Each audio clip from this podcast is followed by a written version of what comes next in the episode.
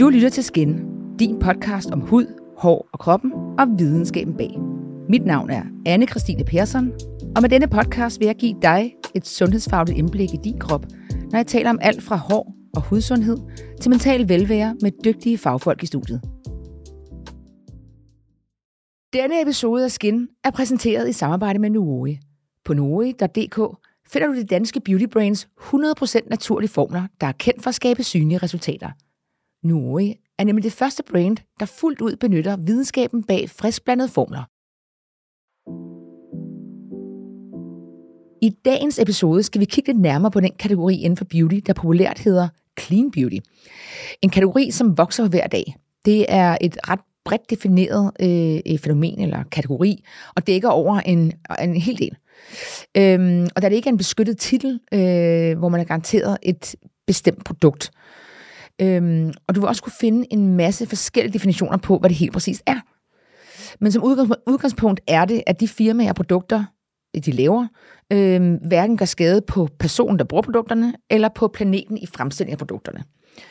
Der tales oftest om termer som naturlige produkter, økologiske produkter, bæredygtige produkter og cruelty-free. Øhm, det vurderes, at bølgen startede i det sydlige Kalifornien i 1990'erne, omkring samme tid, hvor der var fokus på clean eating. Øhm, og nu defineres hele den kategori lidt ud fra deres egne kriterier, men det er, i hvert fald for de fleste brains, med ønsket om at gøre noget bedre for planeten og deres kunder.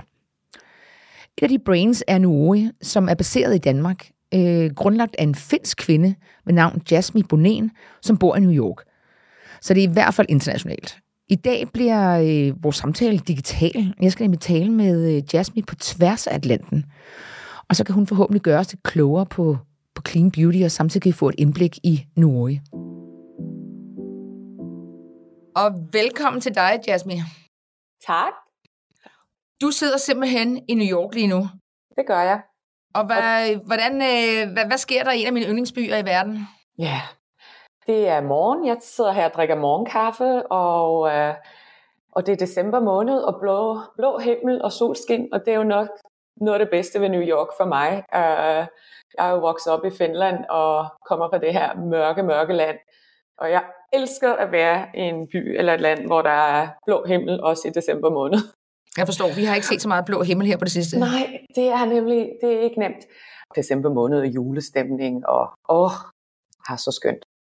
Fantastisk. Vil du måske starte med at fortælle os, øh, hvordan fik du og øh, Nore din start? Ja. Eller jeres start? Øhm, hvordan fik jeg min start? Det skal du spørge mine forældre om. Lad os ikke gå derhen. Øhm, jamen, som, som sagt, jeg er fra Finland. Jeg øh, er helt 100% finde, Finlands, finsktalende finde.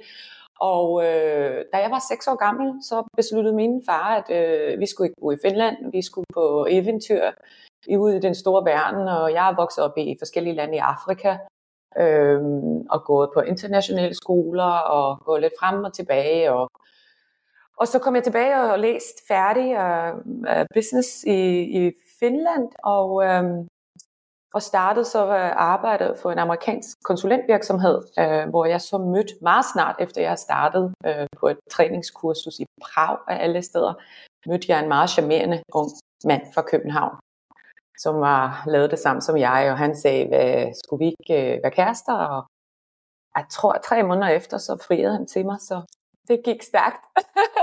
og så flyttede jeg til København som øh, 25-årig, og jeg talte ikke dansk. Jeg var, men jeg var heldig, fordi jeg kunne blive ved med at arbejde i den samme amerikanske konsulentfirma, McKinsey hedder det. Øh, så fortsatte jeg bare i København øh, og kunne arbejde på engelsk i starten, og og øh, ja, begynde at bygge min karriere i Danmark derfra. Men efter, efter McKinsey, så blev jeg ansat hos L'Oréal i Danmark. Og det var ligesom min første, øh, første start i beautyverden, øh, kosmetikverden. Øh, L'Oréal er jo en fantastisk stor virksomhed, og, øh, og det var rigtig, rigtig sjovt at komme ind. Også i, altså nu taler vi om, det er mange år siden, vi taler om 2000 og, og tre-fire stykker. Øh, og dengang verden var jo meget anderledes. Dengang lavede vi stadig tv-reklamer og store reklamekampagner, og det var jo en, en anden slags verden, og influencers fandtes ikke, og Instagram fandtes ikke, og Vi arbejdede på brandkommunikation på en meget gammeldags måde. Men jeg elskede L'Oreal for, for deres meget alvorlige øh, kan man sige, commitment til, til forskning. Det er jo en virksomhed, der har flere tusind forskere ansat omkring i verden, og, og den viden, jeg var meget interesseret altid i det, det videnskabelige, det, det kemiske, det medicinske øh, del. Det var jo ikke mit job, jeg var i marketing, men jeg var marketingchef for L'Oréal Paris. Men øh, jeg tog imod al den træning, man kunne få, og øh, var meget i Paris og blev klogere på ting. Og, og det var også der, jeg sådan fik ideen, den lille frø til, hvad det er, jeg laver nu i Nordic, kom fra dengang. Men jeg startede jo ikke mit firma med det samme. Øh, min mand havde lige startet et firma selv. Han, øh, vi havde puttet alle vores penge i en startup, og der sidder man så og tænker, bliver det nogensinde til noget? Heldigvis gik det okay, men dengang vidste vi ikke. Øh, så jeg skulle have et rigtigt job. Jeg skulle have en månedsløn.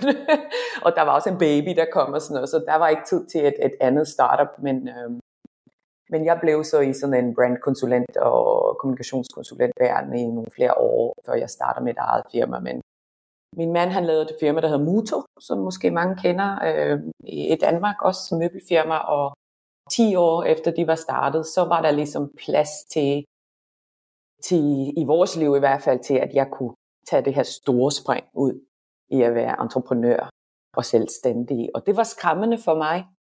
Øhm, min mand har altid været en, der sagde, jeg skal være min egen chef, jeg skal være selvstændig. Der var ligesom ikke nogen andre veje for ham. Han kunne simpelthen ikke se sig selv i en anden rolle. Jeg har altid været sådan lidt en corporate girl. Jeg kunne godt lide at gå på kontor og være et stort firma og have jakkesæt og høj hæl på og sådan noget. det griner vi over her. Det, hvad var det nu? Barbie kom ud her filmen, øh, og det resonerer jo overhovedet ikke øh, for de, de kvinder eller mænd i min, min børns aldersgruppe, de der 18-årige, de forstår ikke, hvad det handler om.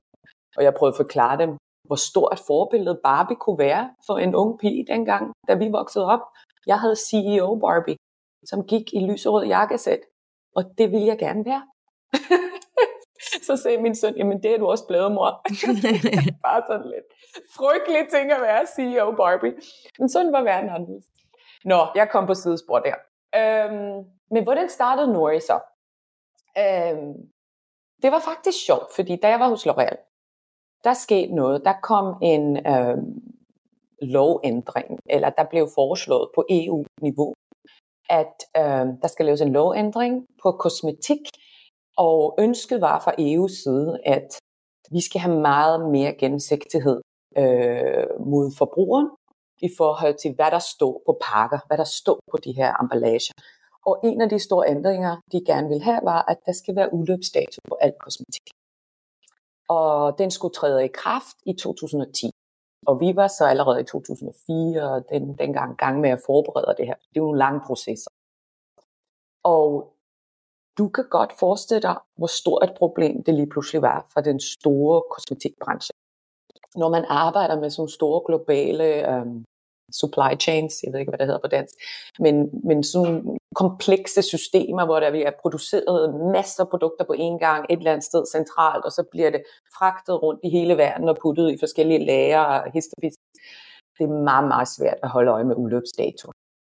Øhm, og det var jo sådan set et meget forståeligt krav, hvis du tænker over fra forbrugets perspektiv. Vi har udløbsdato på medicin. Selvfølgelig skal vi have udløbsdato på medicin, fordi den indeholder nogle aktive ingredienser i medicin. Og man ved jo ikke, når man går ind i en butik, hvor længe produktet har stået på hylden, og hvor lang tid for inden det produktet rent faktisk er blevet produceret. Du, du ved det ikke.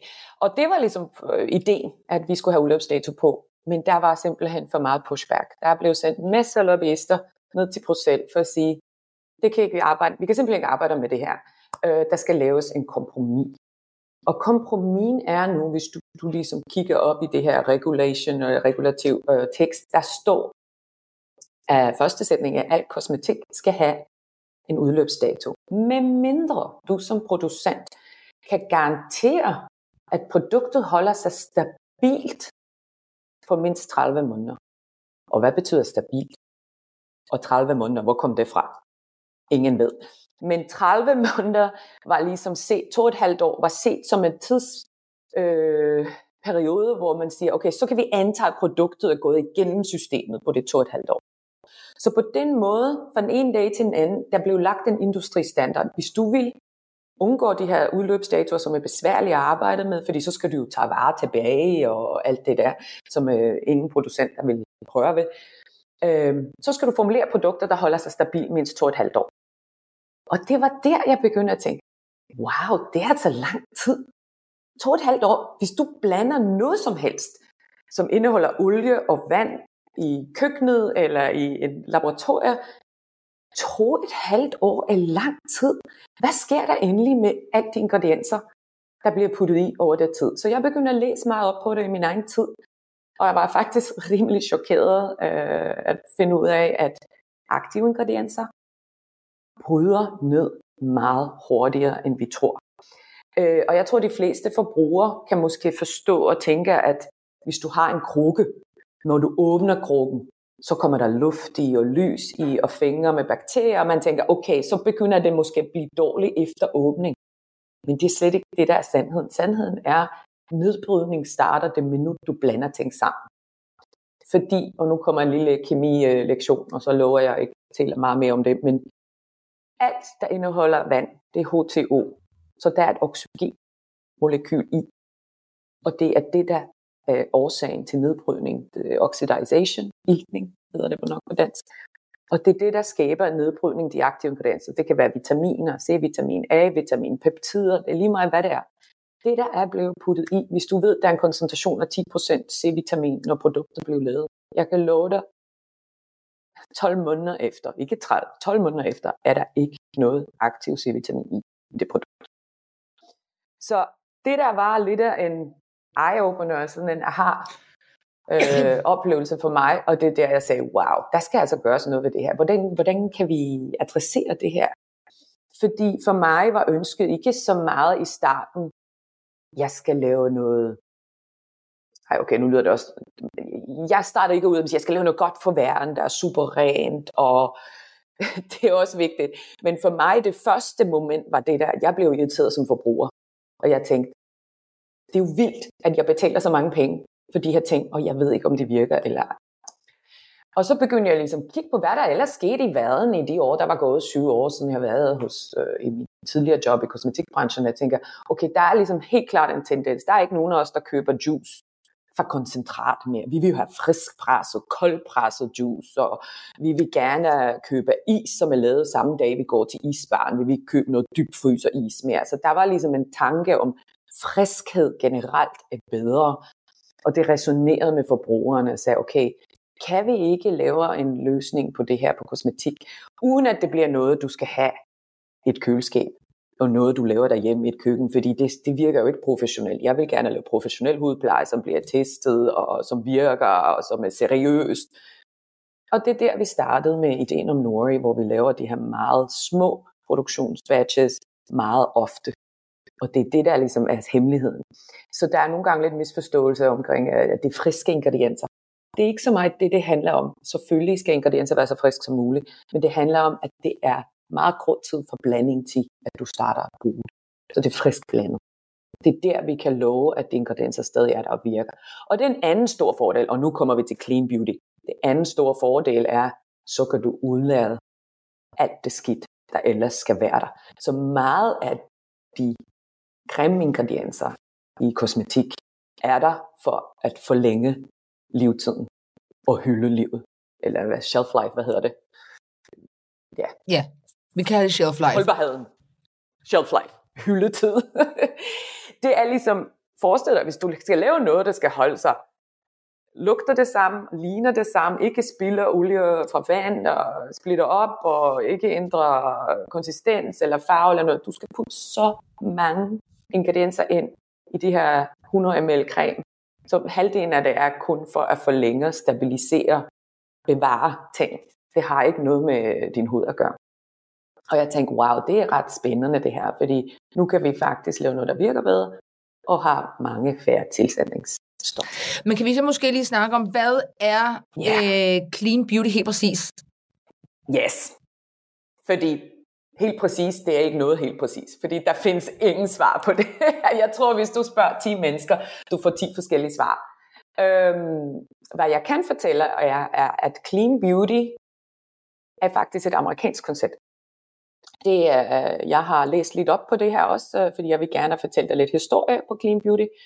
Det er faktisk noget, der startede i, øh, i Kalifornien i 90'erne allerede. Øh, I Kalifornien øh, var der det her stort trend, der kom frem i 90'erne, der hed clean living. Så man begynder at starte at tale mere om generelt wellness og clean living og juice cleanses og det ene og det andet, og man skulle have renset tyktarmen og alt muligt. Det var en stor ting. Og en del af det her clean living var clean beauty. Så man begyndte for første gang, og jeg vil sige, det kom jo ret sent. Amerikanere har jo slet ikke så frem i forhold til økologi, øh, i fødevarer og, og miljømæssige tanker, som vi er i Europa, øh, især Tyskland og de nordiske lande, er jo meget mere frem i forhold til det. Men clean beauty kom frem i 90'erne i USA, og der begynder man for første gang at snakke om, at wow, der er måske nogle ingredienser i beautyprodukter, som ikke er så godt for os som forbrugere, som mennesker, vores sundhed, og måske heller ikke så godt for miljøet. Øhm, og det er jo lidt sjovt, fordi det blev sådan et buzzord, øh, som er meget diffust. Hvor i, hvis vi tænker på Nordeuropa, har vi jo været meget mere øh, frem i skoene og taler økologi, som er alligevel meget mere defineret begreb. Stadig lidt forskellige definitioner og forskellige certificeringer, men vi har jo haft nogle idéer om, hvad betyder det at være et naturligt produkt eller et økologisk certificeret produkt. Øhm, så det er sjovt, at vi nu begynder at ligesom tage det her clean beauty til os. Men en ting, jeg godt kan lide med clean beauty, er, det er fra, at øh, hvis vi tænker på forhandler, det er nemmere for en forhandler, en butik, øh, lad os sige et stort magasin, det er nemmere for dem at dedikere en afdeling til noget, de kalder clean beauty, fordi den er sådan et paraplybegreb, og under det kan du finde flere brands. Det er svært at lave en afdeling, hvor du siger, at vi har kun økologiske brands, eller vi har kun naturlige brands, fordi hvad er det præcis? Og så kommer du i en debat om procentsatser og sådan noget. Øh, så clean beauty er meget bekvemt fra et øh, marketing og fra et retail perspektiv. Øhm, jeg har læst nogle artikler på dansk i Danmark om clean beauty, hvor jeg har været overrasket over at se et lidt anden fortolkning, hvor der er blevet talt om clean beauty er værende noget, som mest har noget at gøre med sustainability, øh, minimering af emballage, etc. Det er faktisk ikke helt rigtigt. Det, sådan opfatter man ikke clean beauty i USA. Clean beauty handler om de her dirty lists. Det er noget, som alle brands opererer med, øh, også i Europa nu, fordi det blev en ting. Så de fleste brands har en liste, en blacklist eller en dirty list af ingredienser, de vil helst ikke have i deres produkter. Men hvad den der liste er, og hvor lang den er, hvor kort den er, det er der ingen definitioner på. Øhm, og man kan godt blive som brandejer eller en, som går meget op i. Øh, vores brand har jo kun, vi har 100% kun naturlige ingredienser, så kan man blive rimelig provokeret over, jeg må fortælle dig, at jeg, jeg stod i et hotelbadværelse her, ikke så lang tid siden, hvor der var luxury clean hair care, var der på værelset, og så kiggede jeg på det, hvad er det så, det indeholder? Det eneste, de har gjort, var, at de havde ikke puttet parabener og sulfater i. That's it. Det var deres definition af clean. Ingen parabener, ingen sulfat. Hvad er det? Det er, da, det er da ingenting. Det er ligesom en hygiejnefaktor. Men det er det, er det der er udfordring. Øh, der er ingen definition af det endnu. Nej, og det, og det virker jo også lidt som det vilde vesten øh, på det marked, fordi der er ikke rigtig noget, der er ikke en klar definition, og der er ikke rigtig nogen lovgivning, Nej. og det Nej. vil sige, at definitionen kan variere fra, fra brand til brand. Og hvordan Præcis. er det så, man navigerer som forbruger i den kategori? Jeg elsker, at du kalder det Vilde Vesten, fordi det er der, den kommer fra. Vest, Vest, yeah. The Gold Rush State. Det er præcis det der. Øhm, jamen, det der er, der findes jo, jeg vil sige som forbruger, øhm, det lyder måske lidt irriterende, men man skal simpelthen læse op på ting. Hvis man har en bestemt øh, filosofi selv. Øh, det er klart, hvis man ikke engang ved, hvad er farligt og ikke farligt, etc., så bliver det rigtig, rigtig svært. Men jeg vil sige, udgangspunktet, start, startingspunktet skal være for de fleste mennesker, øh, mit råd vil være, prøv at forstå, der er en ret stor enhed i dag, også i kosmetikbranchen, om hvilke ingredienser vi helst ikke vil røre ved. Og det er de fleste moderne, nye brands helt enige i. For det første, vi vil ikke røre ved ingredienser, som kan være hormonforstyrrende. Og det går for de fleste såkaldte clean brands. Vi, vi er meget påpasselige med øh, altså parabener, selvfølgelig ikke, men der findes faktisk også mange andre øh, ingredienser. Selv naturlige ingredienser, for eksempel salicylsyre nu i Danmark, øh, er kommet på mange lister, fordi det også potentielt er hormonforstyrrende. Så forståelse af det. Hvad er dårligt for mit sundhed? Og det andet er så, hvad med miljø? Øh, og der er selvfølgelig også helt klart viden og enighed om, at øh, for det første findes der masser af ingredienser i kosmetikindustrien, øh, som øh, er dårlige for miljøet, fordi de er meget svært nedbrydelige. Øh, de kommer i vores vandsystemer, øh, ender ud i floder og verdenshav. Det kan være mikroplast, som scrub. Du har sådan nogle mikroplastikpartikler, selvfølgelig skal vi ikke røre ved det. Øh, silikoner bryder sig heller ikke ned, øh, når de bliver skyllet ud af hårplejeprodukter ind i, ind i, ind i afløbet. Øh, og så er der selvfølgelig øh, ingredienser, alle de ingredienser, der kommer fra petrokemikalier, det vil sige fra olieindustrien. Så traditionelt set har mest af hudplejeprodukter indeholdt en eller anden øh, mængde af ingredienser, altså vaseline, vi taler om. Det der gamle, det hed vaseline. Det er simpelthen, det kommer fra petrolatum, som kommer fra petroleolie, og det er jo ikke vedvarende. Vi kan ikke blive ved med at lave produkter af et, øh, olie, som vi ikke har uendeligt i den her verden. Så, så der er ligesom de her ting, man kan i hvert fald sige, dem er jeg ikke interesseret i her i min kosmetik. Øh, og så kræver det, at man læser Inki-lister. Det er de her officielle ingrediens- ingredienslister. Og heldigvis vil jeg så sige, EU-forbrugere er ret øh, forkælet i det forstand, at i EU har vi en ret god lovgivning for EU-niveau på, hvordan man laver de her inkilister. Selvfølgelig kan der så være måske en gang imellem en virksomhed, der er altså på niveau kriminel og lyver i deres men det, det ser vi ikke rigtigt. Altså hvis man køber et, et, et velkendt brand, så kan man stole på normalt, at det, de skriver i deres inkiliste, er det, der er reelt er i. Øh, og så skal man dykke ned i det. Og man kan sige, at i EU er vi også øh, heldige at stillet, fordi der er rigtig mange, det kan både være godt og skidt, men der er jo rigtig mange øh, ingredienser, der er forbudt i, i EU, hvor i USA er tallet Præcis. ekstremt lavt. Det er helt vildt stor forskel. Så vi har jo allerede nogen, der hjælper os på, på vej fra starten af, hvor man kan sige, at amerikanerne er dårligere stillet, fordi der, der skal de selv vide rigtig meget, før de overhovedet går i gang med, med at, at kigge på de produkterne. Absolut, og der er ikke nogen, altså du, du kan undlade masser af ingredienser, hvis du ikke går, de ikke indeholdt en, over en vis grænse i dine produkter, og det er virkelig vilde vesten herover. Øhm, så, så på den måde øh, er vi ret forkælet i EU. Jeg har en sjov historie om det her med miljøimpact, jeg vil dele med dig. Fordi det kan føles lidt abstrakt, når man får at vide, at du skal tænke på miljø, når du vælger øh, et shampoo, for eksempel. Fordi man tænker, okay, men det er ligesom mig, jeg er lille mig, hvad skal hår i mit bruser hver anden dag, hvad, hvad betyder det? Og det betyder helt vildt meget. Jeg, øh, vi, har, vi laver også øh, hårplejeprodukter i, i Norge, og vi har en øh, kunde i Jylland, en frisørsalon, som øh, har skiftet over til at kun bruge vores produkter. Og de har en øh, beliggenhed, som hører officielt til noget, man har betegnet i den her kommune som et industriområde. Og når du hører til et industriområde, så er der en særlig kontrol og tjek på dit spildevand. Det vidste jeg ikke engang. Så der er nogen, en instans fra kommunen, der er nogle folk, der kommer og løbende måler det spildevand, der kommer ud af de forskellige virksomheder, der befinder sig i det her industriområde. Øhm, og der var simpelthen en dag dukket en person op i det her frisørsalon og sagt, hvad har I gang i her? Og hvad, hvad mener du? Vi har set et helt sindssygt forbedring i jeres vandkvalitet over de sidste to måneder. Hvad er I begyndt at gøre? Fordi der kommer ligesom ikke nogen af de her skadelige kemikalier ud i vandet, som vi er vant til at se. Og det ved jeg, vi har skiftet bare brand til shampoo conditioner. Og det er ret skræmmende det synes jeg er ret vildt, øh, at det er så tydeligt en ændring. Øh, og der tænker jeg, okay, så kan vi også gøre vores del som forbrugere. Og det kan vi bestemt, ja. Yes. Nu ved jeg ikke engang, om jeg har svaret på spørgsmålet. Ja. jeg kom til at glemme, hvad spørgsmålet var.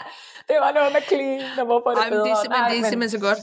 Øh, men hvad, hvis man så kigger på forskellen på, fordi det er også det der med, det er jo, det er jo sådan en, en, en måde at omtale en kategori på, for det er, så er det der med, så er der økologisk, der er naturligt, der er vegansk, der er bæredygtig, der er clean, og kan man sige, at de alle sammen hører til i den samme kategori, eller er der forskel på det? Fordi det er jo det, der som er svært, hvis man sidder ja. som helt almindelig menneske, og bund og grund gerne vil købe ind i noget clean beauty, hvor man både tænker på, hvad man putter i sin krop, men man også putter ud i miljøet. Ja. Så hvad, hvad, ja. hvad, hvad, hvad kan man gå efter? Ja, det er jo sjovt, fordi der findes jo en række øh, privat ejede certificeringsorganisationer. Og jeg tror, det er ret vigtigt for forbrugeren også at forstå, at alle de her forskellige certificeringer, som EcoCert, Cosmos, Natru, Leaping Bunny, you name it, de er faktisk alle sammen private organisationer, som giver den her certificering. Det er ikke for at sige, at det er noget dårligt, men det er ikke reguleret.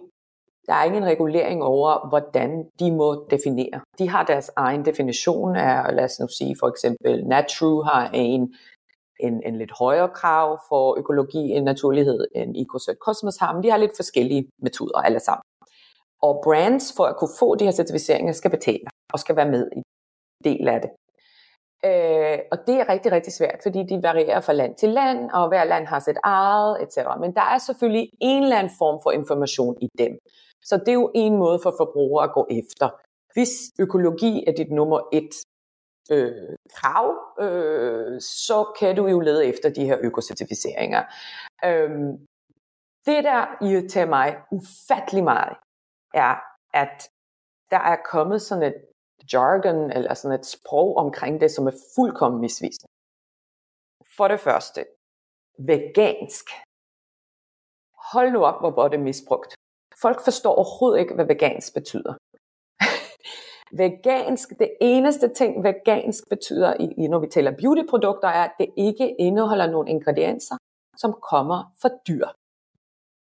Så det er produkter, der er lavet uden ingredienser, som er kommet for eksempel fra bier, øh, bisvoks, eller honning, eller lam, øh, får, øh, lanolin kommer fra får. Det er det eneste. Acetone er vegansk. Du kan have de skrabbeste, mest forfærdelige ting og kalde dem vegansk. Faktisk de fleste kosmetikprodukter er veganske. Det er meget få ingredienser, der kommer fra dyr, der bliver brugt. Men på en eller anden måde, folk her vegan, så tænker de vegetable, så tænker de godt, sund livsstil, og så tænker de rent. Ej, det kan jeg slet ikke have. Altså, at man lancerer et vegansk neglelagt brand. Nu håber jeg ikke, at jeg træder med forkert, men det er da for tåbeligt. Det er tåbeligt. Selvfølgelig er det ikke. Ja, men altså, jeg kan slet ikke have det. Det er så fjollet øh, og så misforstået. Og jeg kan godt forstå, når du er veganer, så skal du selvfølgelig vide, om der er... Vi har for eksempel i Norge, fordi vi øh, kun bruger naturingredienser, vi har et enkelte produkter, hvor vi bruger bisvoks, som er kommet fra nogle bestemte leverandører, hvor vi ved, der er certificering for, at de ikke øh, får fat i det bisvoks på en grim måde, men de tager det på en vedvarende måde, etc. Men selvfølgelig er det bisvoks, det er lavet af bier. Så vi har selvfølgelig nogle kunder, som har ret til at vide, jeg vil helst ikke have det produkt, fordi der er bisvoks i, fordi jeg er vegan. Fantastisk. Helt klart. Men vanvittig misbrug af nogle af de her certificeringer og begreb, som kan virkelig irritere mig. Øh, så nej, der er jo forskel. Der er for eksempel også det, der er vigtigt at forstå, hvis du har et produkt, der er økocertificeret. Der, det betyder, at der er en stor del af de naturlige ingredienser, der er i, kommer fra økologisk landbrug. Men et økologisk certificeret produkt er ikke nødvendigvis 100% naturligt. Fordi det er ikke det samme. Du behøver ikke have 100% naturlige ingredienser. Du kan stadig putte nogle procenter af syntetiske ingredienser i dine produkter, når du øker økocertificeret. Så igen, det er jo sådan noget med at kræve, at man sætter sig lidt ind i det og siger, hvad er det, der er vigtigst for mig? For mig personligt har det været vigtigst, at vores produkter ikke indeholder syntetiske ingredienser. Det kan vi så tale om i dag eller en anden dag, men der er ligesom mange gode grund til det. Øh, en ting er selvfølgelig, at jeg ikke vil have noget, der kommer fra petrokemikale, altså olieindustrien, og en anden ting er, at, at vi ved, at ingredienser, som har en naturlig udgangspunkt og har molekylære strukturer, som findes i naturen, simpelthen fungerer bedre med hundens celler. Fordi der er ligesom en naturlig øh, måde at snakke sammen på for de molekyler, som fungerer bedre. Men øh, det er en lang Så vil sige, man kan også godt have, altså der kan også være øh, altså clean beauty, som ikke er økologisk. Altså økologi og clean. Absolut. Lige præcis. Økologisk ja. behøver slet Nej. ikke figurere i det her. Økologisk er, at det er land, økologisk landbrug. Øh, så kan du også have clean beauty, som ikke er naturligt. Det kan være syntetisk. Der er masser af clean beauty brands, som bruger en del syntetiske ingredienser. Fordi der er jo også syntetiske ingredienser, som ikke er hormonforstyrrende. Øh, og øh, sandheden er jo, altså hvis du går i Danmark hos en hudlæge, de vil altid fortælle dig at købe noget på apoteket, som for det meste indeholder kun syntetiske ingredienser. Fordi der er stadig en, en forståelse og en, en, en tro på, at det er helt rene, øh, ikke duftende, vaseline placeret creme er bedst, hvis du har sart hud eller eksem, eller hvis du har parfumeallergi. Altså naturlige ingredienser, i hvert fald den måde, man lavede dem i gamle dage, hvor man bare ligesom tog noget naturlig olie eller essentielle olie og lidt noget ekstrakt fra planter.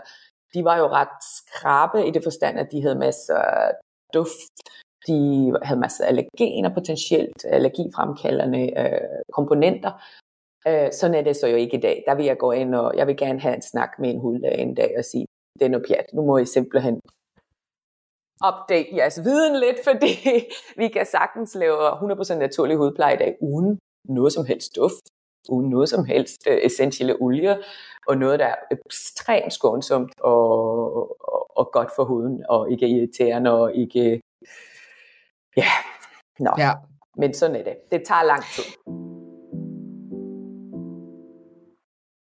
Dette afsnit er sponsoreret af Nuoi. Det danske beauty brand er kendt for at udvikle 100% naturlige formler, der skaber synlige resultater. Det opnår Nuoi ved at friskblande deres produkter i små, målrettede batches hver 10. til 12. uge, som sikrer, at de aktive ingredienser har den maksimale effekt, når de kommer frem til dig. Shop Nuois naturlige produkter med klinisk dokumenterede egenskaber på nuoi.dk. Men hvad er så, hvad er så fordelene øh, ved, clean. ja, ved clean beauty i forhold til mere sådan konventionelle, lad os kalde det det, øh, beautyprodukter? Jamen, jeg, jeg vil sige, helt klart, de, de to store fordele er, at, at, at der er en generel bevægelse i vores industri. Fordi hvis du kigger på tal for Clean Beauty, øh, en tredjedel af den amerikanske skønhedsmarked nu er allerede inden for det, man kalder Clean Beauty. Og alt andet lige, det er jo godt. Fordi det betyder, at industrien er nu lytter til forbrugerne og forstået, at vi vil gerne have bedre produkter, som er bedre for miljø og bedre for mennesker. Så det er ligesom det generelle, kan man sige, hovedbudskab. Og så er der jo forskellige virksomheder, der definerer det på forskellige måder. Øh, og der må man så selv som forbruger sige, hvor streng er min krav? Hvor, hvor meget vil jeg forvente for mine produkter i forhold til det ene og det, er altså antal øh, procentsats af naturlige ingredienser eller procentsats af økologiske, etc. etc. Øhm, men det er jo en god ting. Øhm, og så vil jeg sige, altså, når vi er under det her paraply af clean beauty, jeg tror også, det betyder, at de virksomheder, der går ind i den her segment, er mere villige til at lytte til deres forbrugere generelt. Det er normalt lidt mindre virksomheder, nyere virksomheder, øh, som vil gerne lære og vi har jo en, en, en, det var en af mine andre forslag til forbrugere. Vi skal simpelthen være i kontakt med brands, skrive til brands. Fordi vi snakker rigtig meget. Vi har en kundeservice, der snakker hele tiden med kunder. Og vores kunder er så velvidende. De har så mange gode spørgsmål, og de dykker ned i den eneste, øh, de, de, altså, du vil ikke tro det spørgsmål, vi får om, om en ingrediens, som kommer oprindeligt fra palmeolie, det vil gerne se jamen, certifikat på, hvor er det her palme plantation fra? Er det en sustainable palme plantation eller ej? Og, og rigtig gode spørgsmål. Og det, det er godt. Sådan, det er sådan, man pusher brands og pusher virksomheder, og vi bliver bedre, og, og verden bliver bedre. Så det, det vil jeg sige, det er noget, som vi har, tror jeg, mange clean beauty brands har til fælles. Vi er i konstant dialog med forbrugeren, og vi prøver hele tiden at finde bedre løsninger. Og, på de issues. Og hvad er så de, hvad er så de, hvad er så de, de virkninger, der kommer med, med clean beauty i forhold til for eksempel konventionelt? Um, kan du se, der, hvor, jamen, der, hvor der er en øhm, forskel mellem de to? Ja, jeg vil, hvis jeg må være lidt fræk, så vil jeg sige, det kan jeg ikke sige om clean beauty, fordi clean beauty er for diffust et begreb. Og jeg, jeg kan ikke tale om det. Jeg kan, jeg kan kun sige, okay, det er måske lidt mindre hormonforstyrrende for dig. Det er ligesom på det niveau, jeg kan lave en statement på det. Men noget, jeg kan tale om, det er naturlige ingredienser versus syntetisk som er selvfølgelig en del, øh, en underkategori af clean beauty. Fordi det er det, jeg beskæftiger mig med øh, hver dag i Norge, og det er det, jeg kæmper meget med hver dag i Norge, fordi det fandme ikke nemt. Altså, vi, vi vil så gerne bruge naturlige ingredienser, og, eller ikke vil, vi bruger kun naturlige ingredienser, og det er så nogle gange rigtig, rigtig svært at få fat i. Men så findes der, når der er nok virksomheder, nok irriterende tanter som mig, der bliver ved med at spørge, så kommer der de her breakthroughs, øh, at vi får nogle ingredienser, som er helt fantastiske og meget bedre, end nogle af de syntetiske kan være. Så en af de ting, der sker i, i verden nu, øh, inden for naturlige kosmetikaktiver, er super, super spændende. Det er bioteknologi. Øh, biotek har været med til at hjælpe, at vi nu kan faktisk lave nogle ingredienser, som ikke bare er mere bæredygtige, men også meget mere effektiv, altså skaber mange flere synlige resultater for huden end almindelige ingredienser. Og det er fordi, nu ved jeg ikke om alle ved, men når, man, når vi taler om biotekprocesser, det betyder, at vi tager nogle mikroorganismer. Så vi tager bakterier, eller fungi, hvad hedder det? Øh, gær, gær, gær. Altså forskellige typer gær eller bakterier. Mikroorganismer. Og vi bruger de her levende mikroorganismer til at arbejde som en lille fabrik for os. Så man tager de her mikroorganismer, og så putter dem i en eller anden lys, øh, en, en, en, en, et bad, som indeholder sukkervand, hvis vi skal gøre det simpelt. En form for naturlig mad til de her mikroorganismer. Og vi kan helt specifikt, og når siger vi, vi som industri, øh, kan helt specifikt styre indholdet, hvad der er i det her vandbad, hvor de svømmer rundt og vi kan sige, hvor meget mad de får, hvor de får mad fra, hvor meget sukker, pH, etc. Og så kan vi faktisk gå ind og definere, hvad det er, de producerer ud af det her mad, de spiser. Så vi får ligesom biproduktet, vi får affaldsstoffer fra de her, affaldsstoffer kalder man det, fra de her mikroorganismer, og det er dem, man bruger til at lave nogle ingredienser, som er aktiver, som er super designet. Vi kan gå ind og sige, at den skal gøre lige specifikt så meget til huden, for at Øh, øger kollagenproduktionen, end den skal gå lige ind og signalere til hudcellerne, at den skal nedsætte inflammationsresponsen. Det er så fascinerende. Og det fantastiske her er, det er et helt naturligt stof. Vi bruger ikke nogen petrokemikalier, og vi kan lave de her ingredienser i et styrelaboratorie, i stedet for at vi går ind og hakker træer ned, hvilket heller ikke er vedvarende. Altså mange naturlige ingredienser som olie og sådan noget, de skal jo ligesom kommer fra et eller andet sted i landbrug, som også kan være skadeligt for miljøet. Så det er et fantastisk spændende felt, hvor jeg håber bare, at vi får næste skridt er så ligesom, vi får de her ingredienser, men hvordan bliver de så passet ind i de her inkilister, og hvordan får de kategoriseret, og bliver de så kaldt naturlige syntetiske, naturidentiske syntetiske, hvad for det betegnelse får de? Øhm, men det er vejen frem, og det er så spændende.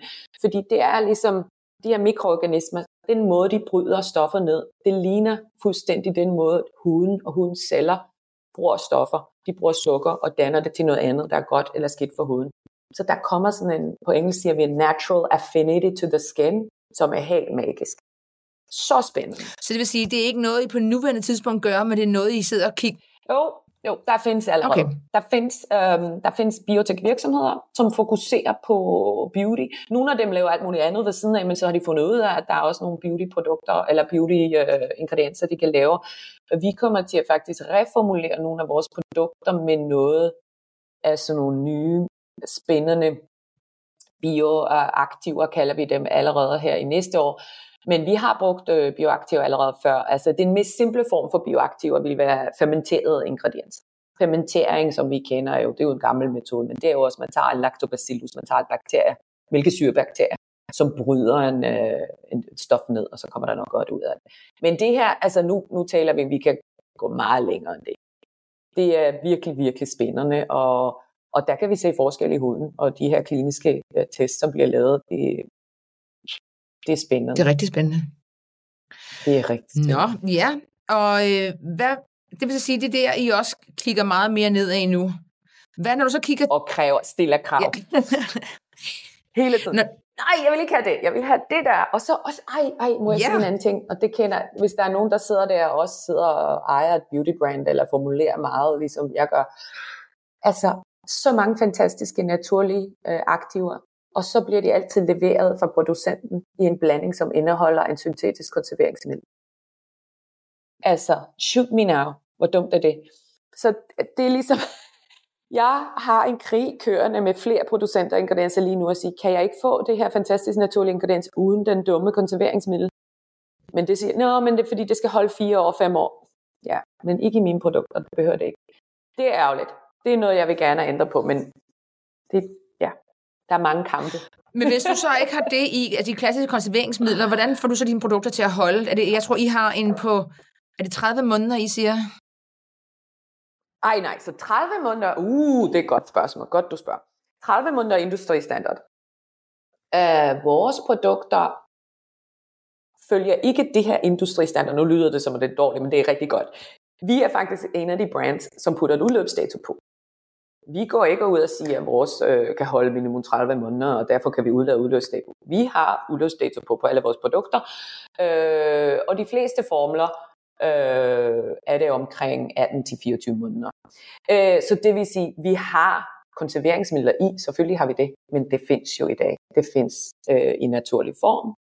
Øh, og vi, det vi gør også er, det handler ikke så meget om, om det er 18 eller 24 måneder, det handler virkelig meget om minimering af den del, som produktet har på hylden, før den bliver taget i brug. Så det, det er også derfor, jeg siger, at vi producerer jo hver tiende uge laver vi en ny batch af alle vores produkter. Det er meget, meget usædvanligt i industrien. Der plejer man at lave masser af gang, så man kan få et stykke prisen ned. Ja, så kan man så sige, om det er en smart business træk, men sådan gør vi det. Vi, vi laver små, små mængder af gangen. Uh, øh, nej, så vores konserveres, der findes um, jo forskellige niveauer af naturlige ingredienser. Det har du spurgt du mig allerede om det måske, jeg ved ikke, om jeg har svaret på det, men, men der findes ligesom forskellige klassificeringer, om det er naturlige eller natural eller natural derived, siger man på engelsk. Eller så er der det her sidste kategori, man kalder naturidentisk syntetisk. Og det er måske meget godt at forklare lidt om. Naturidentisk syntetisk betyder, at et, et vis form for molekyl findes i naturen. Men vi kan ikke bare presse det ud af en citron. Så potassium sorbate øh, kaliumsorbat, tror jeg det hedder på dansk. Potassium sorbat er for eksempel et meget velkendt øh, konserveringsmiddel i madindustrien og også naturkosmetikindustrien. Og det er en ingrediens, der findes i naturen i bær. Altså bær har potassium sorbat. Den forebygger vækst af mug og bakterier. Øh, men vi kan jo ikke tage det bær og ligesom presse det ud og få potassium sorbat ud. Så der har man taget en molekyl, som findes i naturen, og så går man ind i et laboratorium og genskaber det i laboratoriet. Og det er den niveau, man kalder naturidentiske syntetisk. Øhm, og det er meget velkendt og noget tilladt også i alle økocertificerede produkter bruger også de her form for konserveringsmidler. Og det gør vi også. Og det er meget, meget vigtigt, fordi man skal jo konservere sine produkter. Klart. Vi, der er jo ikke nogen, der gider have noget, der lugter af vaskeklud efter to uger. Det er faktisk det, jeg altid siger, hvis der er nogen, der hvordan ved jeg så, om min, øh, øh, creme er blevet dårlig, du kan lugte den. Du kan straks lugte den. En sur vasklud. Ja. ja, men når du så nu tænker ja. tilbage på din egen sådan, rejse, som man så populært siger lige i øjeblikket, øh, hvad har så været øh, det der højdepunkt, når du sådan tænker tilbage, hvor du sådan synes, der, der var ligesom der, hvor der var en breakthrough for dig, eller øh, bare generelt en, en milepæl, som var speciel for dig? ah, der har været mange milepæl, fordi når man laver sit eget firma, man, man er jo altså helt ned på gulvet, helt bogstaveligt talt. Jeg har ligesom siddet på gulvet om aftenen, før jeg skal ud og præsentere produkter til nogen, og pakket min lille øh, kuffert, og min mand har taget masser af videoer af mig, hvor han får totalt grinerne af det der, hvor jeg sidder og bare pakker de der små æsker, jeg har prøvet og altså, hvor man tænker, det bliver aldrig til noget det her. Og når man så ligesom ser et brand, der lige pludselig er i 200 lande, og ikke fordi vi er et stort firma nu, men vi er kommet i nogle fantastiske butikker, og folk faktisk genkender navnet på ens mærke, eller har hørt om det, eller læst godt om det, eller endda elsker det, så, så bliver man så simpelthen så glad. Men jeg vil sige, en af de ting, som var en stor milepæl for mig, var øhm, øh, her i USA, vi fandt ud af ret hurtigt, at, at øhm, i forhold til at kunne lave markedsføring, så er vi simpelthen nødt til at have flere claims på resultater. Altså der er en ret stor sagsøgningskultur i det her land, som I alle ved. Øhm, og vi sagde, okay, vi er simpelthen nødt til at, selvom vi godt ved, at vores produkter virker og har bestemte typer resultater for huden, vi er simpelthen nødt til at lave sådan en øh, uafhængig forbrugertest. Fordi hvis der en dag skulle være nogen, der sagde, det tror vi ikke på, så kan vi komme ind og vise det. Øh, og øh, det laver vi så sammen med sådan et, et meget kendt firma herover, og vi tester tre af vores produkter, og der er ligesom 100 forbrugere, der får øh, en af de her produkter, altså i hver af tre produkter, der er 300 mennesker, der sidder rundt omkring i USA og prøver det her. Og så skal de gå ind og lave resultater og vurdere resultater på huden og sådan noget. Og når vi får resultaterne, de ringer til os, og de siger, okay, de havde nemlig aldrig hørt om os, selvfølgelig, det her firma, så okay, ja, kan vi godt lave. Og så sagde de, vi havde simpelthen nødt til at have et intern konference, før vi havde det her call med jer, fordi vi har aldrig set så gode resultater. Og vi var ligesom bekymrede for, at der var gået noget galt. Der var simpelthen gået noget galt på det her øh, prøve. Der var, der var en eller anden statistisk fejl. Og det var der ikke. Og det var, jeg blev simpelthen så stolt. Nu vil jeg jo ikke sige, men de har mange af de rigtig store brands, de har lavet de her resultater på. Alle de der, du ved, du ved, øh, 80% så forbedring i rynker i huden, etc. De der claims. Og vi bongede helt ud til på de 100 på alt.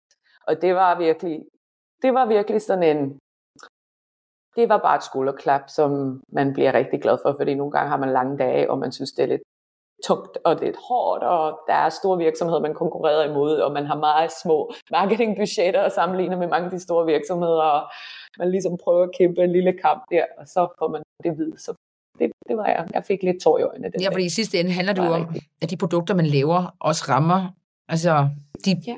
personer, ja. som skal bruge dem, ja. ikke? at de rent faktisk virker. Ja, og der, ja, og der er jo desværre stadig mange derude, som tænker, hvis det er naturligt, at det ikke virker lige så godt. Og heldigvis er vi ved at komme væk fra den, den tankegang. Og det er dejligt. Langsomt. Tusind tak, fordi du har lyst til at tale med mig. Det var øh, en, en øjenåbner på mange måder øh, ind i clean beauty. Det er så hyggeligt. jeg kan gøre det her hver dag. Jamen, prøv at vi ses igen i morgen. Ej, næste gang kommer jeg ind i studiet i København. Ja. Det vil, ja, det vil i hvert fald. Ja. Jo. Men tusind tak for nu, tusind Jasmine, tak. og så øh, glædelig jul og, øh, og godt nytår. Ja. ja, lige måde. Tak skal du have. vi okay. Hej. Hej. Så blev vi det klogere på øh, Nori og på hele clean beauty-kategorien. Øh, øh, det var egentlig vores, eller mit sidste afsnit for øh, 2023 og for den her sæson. Så jeg vil bare sige tusind tak, fordi du har lyttet med. Og øh, jeg vender stærkt tilbage øh, med en sæson 5 øh, i det nye år med, øh, der er allerede nogle spændende emner øh, i kog, så det kan du glæde dig rigtig meget til. Men indtil da vil jeg bare sige tusind tak, fordi du har lyttet med. Både hvis du er en tilbagevendende lytter, og hvis du er en ny lytter, så velkommen til. Og tak fordi du er hoppet med ombord på, øh, på podcasten. Øh, jeg vil ønske jer en glædelig jul og et rigtig godt nytår. Og på gensyn eller på genhør i det nye år.